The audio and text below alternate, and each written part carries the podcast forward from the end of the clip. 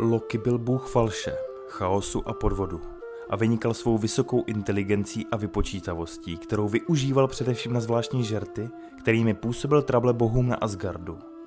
V severské mytologii je Loki vyobrazen jako nejprohnanější, nejlstivější a nejmazanější podvodník. Ale také jako záletnický zbabělec, jehož milostné eskapády zapříčinily na světě mnoho zlého. Jsme Nerdopolis a dnes vás seznámíme s příběhy všech šesti Lokiho přiznaných potomků v severské mytologii.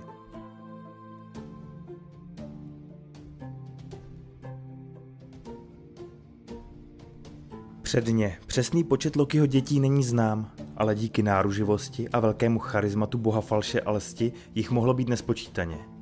Severské mýty a legendy se zmiňují o šesti, z nich dvě měl Loki se svojí ženou Sigyn, tři s ledovou bohyní Angbodou a jedno s koněm Svadilfarim.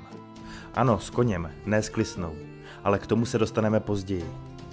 Sigyn porodila Lokimu syna Narfiho a krátce poté i Váliho, ale o nich dávné příběhy moc neříkají, kromě jejich tragického osudu u Lokiho zatčení, kdy už měli ostatní bohové dost Lokiho šprýmařských kousků. Bůh Kvasi proměnil Váliho na vlka a ten se poté rozzuřeně vrhl na svého bratra Narfiho, kterému rozsápal krk a břicho, až mu jeho střeva vyhřezla na podlahu. Pak Váli ve vlčí podobě přeskočil hlavy bohů, utekl a už ho nikdy nikdo nespatřil. Bohové poté položili Lokiho na tři kameny, pozbírali Narfiho střeva a provlékli je otvory v kamenech, které Donětor udělal svým kladivem. A pevně k nim Lokiho přivázali za krk a ramena. Střeva pak bohové proměnili v okovy tvrdé jak ze železa. Tak skončili Lokiho manželští synové.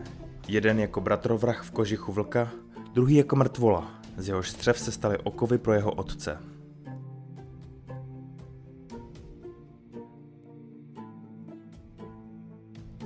Angrboda byla ledová obryně z mrazivé země Jotunheim, se kterou Loki strávil několik dnů a nocí, při kterých počali tři děti.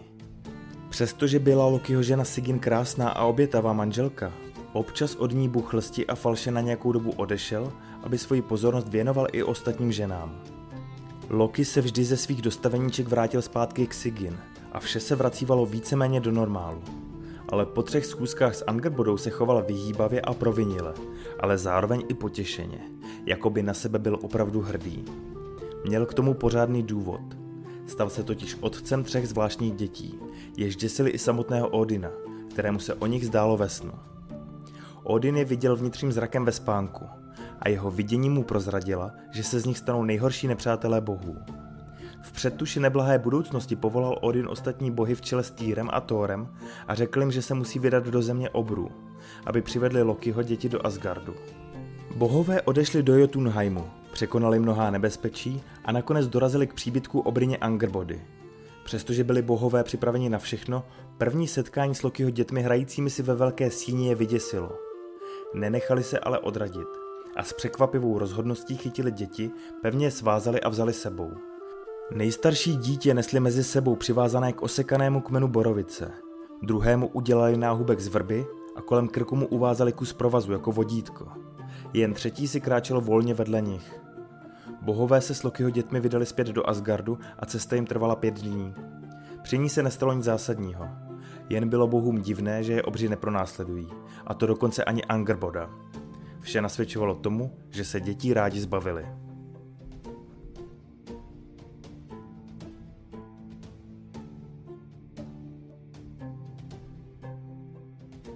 První z Lokiho dětí byl had jménem Jörmungandr a za těch několik dní, co putovali do Asgardu, vyrostl o několik stop. Jörmungandr dokázal plivat černý palčivý jed a proto ho bohové uvázali ke kmenu borovice i s hlavou, aby nikomu neublížil.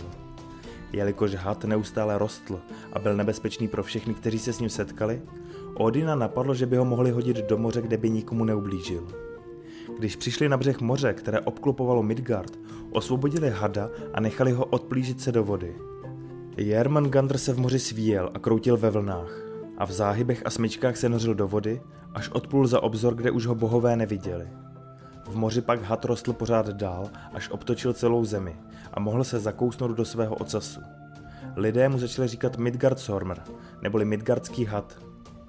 Jörmungandr v severských mýtech zastává roli Thórovy Nemezis, se kterou měl bůh hromu neustálý spor. V severských mýtech jsou známy tři legendy, kdy proti sobě Thor a had bojovali. V prvním případě se Thor vydal do země obrů, kde měl předvést své síly tím, že zvedne obří kočku. Usilovně se snažil, napínal svaly, ale nakonec se mu povedlo zvednout kočce jenom jednu tlapu. Až později se Thor dozvěděl, že ho obři podvedli a kočka, kterou se snažil zvednout, nebyla žádná obyčejná kočka, ale had Jörmungandr, a tím, že jí zvedl jednu packu, dokázal uvolnit jednu jeho smyčku a pohnout samotnou zemí. Tak obrovský had byl.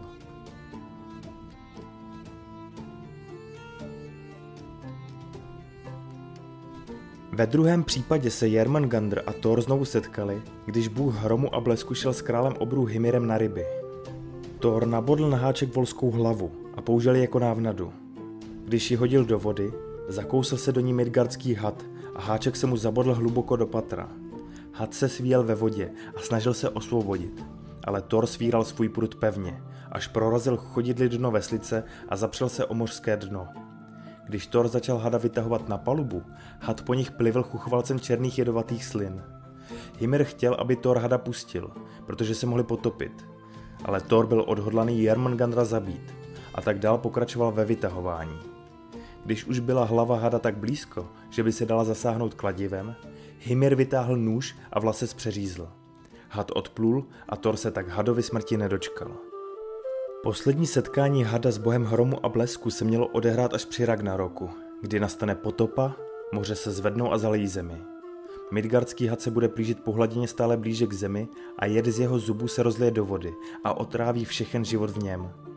Had vyplivne svůj černý jed také do vzduchu a zabije tak všechny mořské ptáky, kteří ho vdechnou. Thor se hadovi postaví a při jejich posledním souboji rozbije Jörmungandrovi lebku kladivem. Hadová hlava se odkutálí a v posledním záškubu života vypustí na Thora všechen obsah svých jedových váčků. Thor zařve bolestí a pak klesne k zemi mrtev. Tak se oba letití nepřátelé nakonec zabijí navzájem.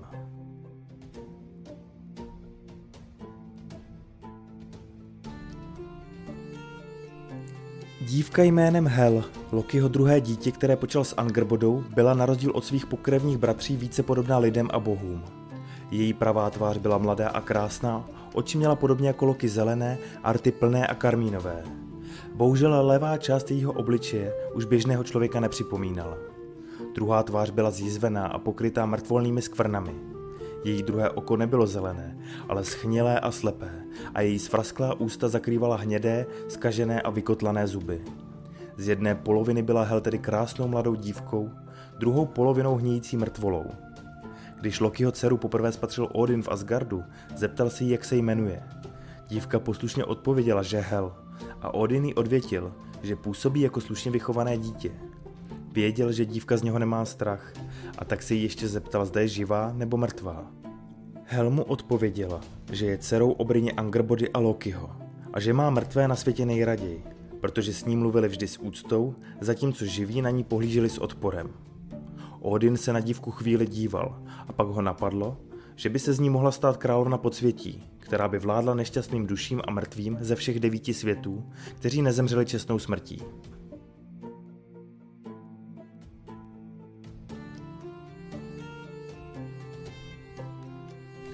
Bojovníci, kteří zahynuli v bitvě, se dostali do Valhaly k Odinovi, kde hodovali a bojovali v nekonečných bitvách, nebo k bohyni Freje do Folkvangru.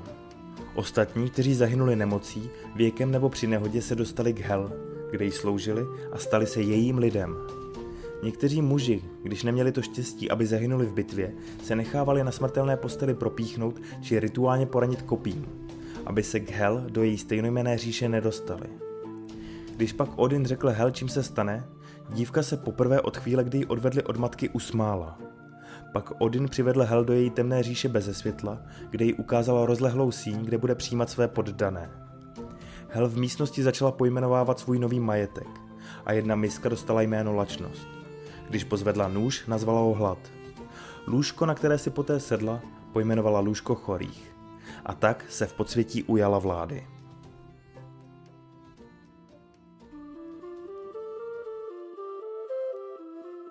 Když kvůli Lokiho žertíku zemřel syn Odina a Friggy Baldr, bohové začali plakat a rvát si vlasy. A Frigg mocně a pronikavě úpěla. Po chvíli se ale uklidnila a zeptala se ostatních, zda si chce někdo získat její přízeň a vypravit se za Hel. Přihlásil se Odinu v posel Hermod, který vykonal cestu do podsvětí, kde Lokiho dceři řekl, že celý svět truchlí pro Baldra, jestli by ho nemohla nechat vrátit zpátky do světa živých. Hel mu odvětila, že k ní přicházejí mrtví a zpět se již nevracejí. A navíc je Baldr nejkrásnějším z bohů a vlastně vůbec to nejkrásnější, co kdy do její říše přišlo. Nechtělo se jí pouštět Baldra zpět do říše živých, ale nakonec se slitovala a řekla mu, že jestli je skutečně pravda, že všichni pro Baldra truchlí, ať se zeptá všech bohů, lidí, rostlin a věcí, jestli pro něj pláčou. A jestli ano, tak ho vrátí zpět. Pokud ale jediný tvor nebude truchlit a přát si jeho návrat, zůstane v Helu navždy. Přestože pro něj plakali všichni muži, ženy, děti, zvířata, dokonce i stromy a kameny, Baldr nakonec v Helu zůstal, protože stará obryně Tok, která byla ve skutečnosti převlečeným Lokim, za Baldra netruchlila. A tak krásný bůh zůstal u Hel, kde se mohla opájet jeho krásou. Během Ragnaroku připlujou z Helu obrovská vojska mrtvých, kteří zahynuli smrtí beze cti. Vrátí se na zem, aby znovu bojovali coby oživlé mrtvoly, odhodlané zničit vše, co stále ještě miluje a žije nad zemí.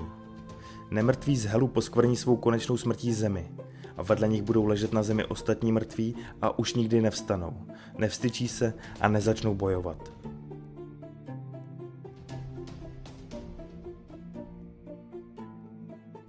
Jak Odin a ostatní bohové v celku jednoduše vyřešili problém s Jörmungandrem tím, že ho vyhodili do moře, a z Hel, že ji odklidili do podsvětí, tak s Fenrirem, třetím a posledním dítětem Lokiho s Angrbodou, to měli nejtěžší.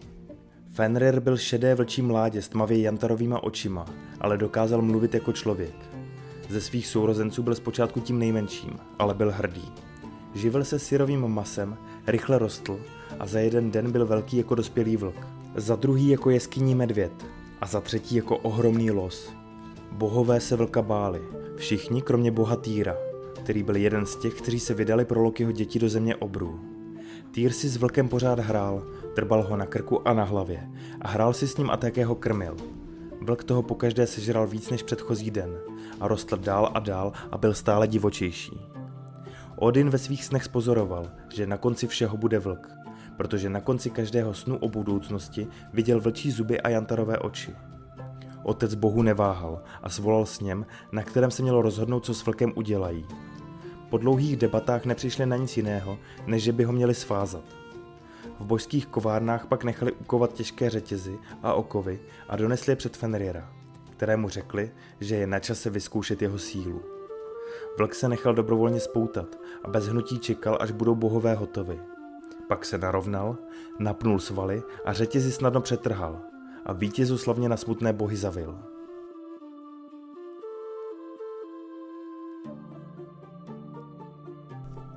Fenrir dál rostl a bohové zatím nechali ukovat v kovárnách nový řetěz. Každý jeho článek byl tak těžký, že ho nedokázal zvednout dospělý muž a kov řetězu byl vyrobený z železa z nitra země smíchaný s železem, které spadlo z nebe. Jednalo se o nejpevnější kov, jaký bohové dokázali opatřit a řetěz pojmenovali drómy. Fenrir se stejně jako předtím nechal řetězem spoutat. Tentokrát to ale vypadalo, že pouta nepřetrhne. Ohromný vlk natahoval svaly a napínal se, ale řetěz držel. Bohové se začali vítězoslavně usmívat. Ale v tu chvíli řetěz pukl a jeho úlomky se rozletěly široko daleko. Fenrir byl každý den větší a hladovější a to začalo dělat vrásky Odinovi, který z něj měl těžkou hlavu. Jelikož nabyl všemoudrost, když visel ze stromu světla a obětoval sám sebe, viděl opoutu jménem Gleipnir, které by mohlo jeho problém vyřešit. Zadal pokyn skřítkům, jenž shromáždili šest přísad, které na výrobu nového řetězu potřebovali. Mezi suroviny patřily dupot kočky, ženské vousky, kořeny skály, medvědí šlachy, dech ryby a ptačí sliny. Skřítkové začali kovat nejsilnější řetěz na všech devíti světech a vytvořili pouto, které bylo dlouhé a tenké jako stuha, jemné a hebké na dotek a skoro nic nevážilo.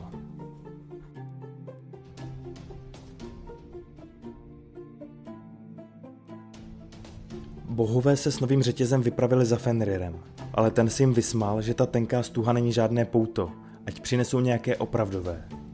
Odin vlkovi řekl, že tohle je Gleipnir, který je pevnější než jakékoliv jiné řetězy, a že jestli si ho nenechá nasadit, tak bude všem prosmích, že má z takového tenoukého provazu strach.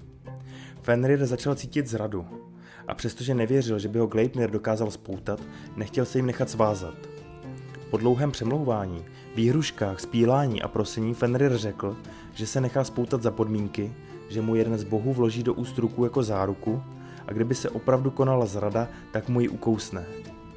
Bohové se po sobě rozpačitě podívali a žádný z nich se nechtěl dobrovolně ujmout úkolu, po kterém je čekala ztráta jedné ruky, protože se opravdu o Fenrirovu zradu jednalo. Nakonec se přihlásil Týr, který byl Fenrirův přítel, a vlk jemně zkousil jeho ruku, aby mu neublížil. Zatímco ho bohové spoutali Gleipnirem.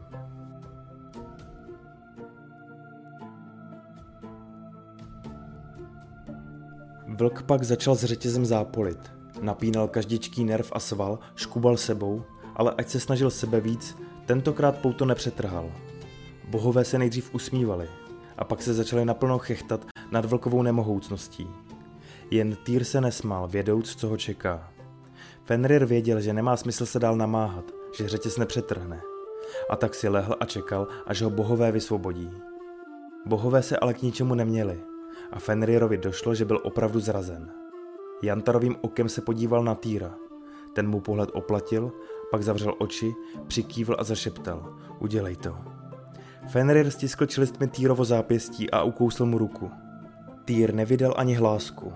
Lehce si sevřel pravý pahýl a zmáčkl ho, aby z něj neprýštila krev. Ostatní bohové zatím Fenrirův řetěz provlékli balvanem, velkým jako hora, a upevnili ho pod zemí. Pak zatloukli jiným kamenem balvan do nitra země až na dno nejhlubšího moře. Rozuřený Fenrir proklel Odina a řekl mu, že kdyby mu nelhal, stal by se přítelem bohů. Ale za takovou zradu si počká na konec všeho a pak pohltí slunce i měsíc a nakonec všeotce zabije.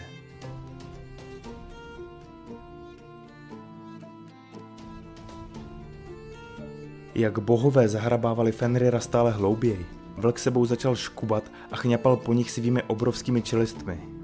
Jeden z bohů, kteří u něho stáli nejblíž, mu ducha přítomně vrazil meč do horního patra a jílec meče se vzpříčil o vlkovu spodní čelist, takže jeho tlama musela zůstat otevřená a už ji nikdy nemohl zavřít. Fenrir nesrozumitelně vrčel a z úst mu proudily sliny tak moc, že z nich vznikla řeka. Ale až přijde Ragnarok, tak se obří vlk Fenrir vysvobodí ze svého vězení a otevře svou mocnou tlamu. Horní čelist mu bude dosahovat až k nebesům a spodní se bude dotýkat země. Z očí a nozder mu budou šlehat plameny a nebude nic, co by nesežral nebo nedokázal zničit. Všechny, kdo ho uvidí, bude čekat smrt. Fenrir ale bude čekat na svého úhlavního nepřítele Odina, který se vrhne přímo proti němu. Vlk doroste do nepředstavitelné velikosti a nezastaví ho ani oštěp Gungny, který mu Odin vrazí do tlamy.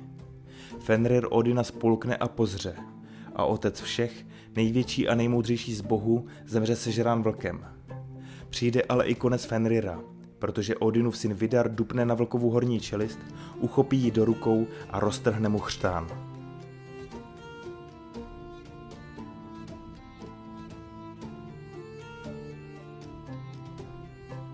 Na závěr, po všech těch drsných příbězích plných pomsty a krve, si schováváme podle nás ten nejlepší příběh a z trochu jiného soudku. Čtvrtému nemanželskému synovi, koni Sleipnirovi, nebyl Loki překvapivě otcem, ale matkou. Když se bohové rozhodli, že postaví kolem Asgardu hradbu, shodou náhod šel kolem mohutný muž oblečený jako kovář, který slíbil, že postaví obrovskou zeď, kterou neprobourá ani ten nejsilnější troll a vybuduje ji za pouhá třiroční období. Chtěl za to jen ruku bohyně Frey, slunce a měsíc. Bohové chtěli odmítnout, ale Loki je přesvědčil, aby se s ním dohodli, že to musí stihnout za jedno období a když se o jeden jediný den opozdí, nedostane nic. Zeď tak bude jejich a zadarmo. Cizinec souhlasil, ale jen pod podmínkou, že mu bude pomáhat jeho kůň Svadilfari, který bude přemístěvat kameny. Bohové souhlasili. Muž i kůň se dali do práce. A k vzteku bohů a nejvíce Freji to vypadalo, že práci opravdu stihnou. Jelikož Svadilfari dokázal odvést dvacet žulových bloků najednou. Bohové se obořili na Lokiho, jaký to byl výtečný nápad, který je připraví o slunce a měsíc. A Freja, poháněná vztekem, že se bude muset vdát za cizince, požádala Odina o splnění jednoho přání. Odin jí vyhověl. a Freja vyslovila, že by si tedy přála Lokiho smrt. To se lostivému bohovi samozřejmě nelíbilo, a tak se dalšího dne změnil na krásnou hnědou kobylu a Svadilfari ho od práce odlákal do stromového hájku, kde se spářili. Cizinec, který byl ve skutečnosti horský obr, stavbu bez koně nedokončil. Bohové tak nakonec vyhráli. A Loki se rok po těchto událostech vrátil do Asgardu s nádherným hříbětem, které mělo osm nohou a bylo tím nejrychlejším a nejsilnějším koněm na všech devíti světech. Loki koně věnoval Odinovi, který na něm od té doby s nadšením jezdil. Sleipnir měl takovou sílu, že ho Odin musel přivazovat k samotnému Yggdrasilu, což byla jediná věc, která ho dokázala udržet. A tím jsme představili všechny Lokiho děti. Aspoň ty, o kterých víme. Jak se vám jejich příběhy líbily? Který máte nejradši? A co na jejich roli v severské mytologii říkáte? Napište nám do komentářů. A velký dík posíláme našim podporovatelům na herohero tečka co lomeno nerdopolis a členům YouTube kanálu. Moc si toho vážíme. Podporovatelé mají přístup k videím v předstihu, mají k dispozici i extra obsah. Podpořit nás můžete také nákupem oblečení z naší kolekce na w w w tečka blackfinstore tečka cz lomeno nerdopolis nebo pořízením našeho průvodce fantastickým rokem fanouška popkultury v knihách Dobrovský. Děkujeme za pozornost a budeme rádi, pokud nás budete odebírat. Jako vždy se loučí od mikrofonu Libovan Kenobi a ze střižny Honzík Křepelka. Geek and Proud.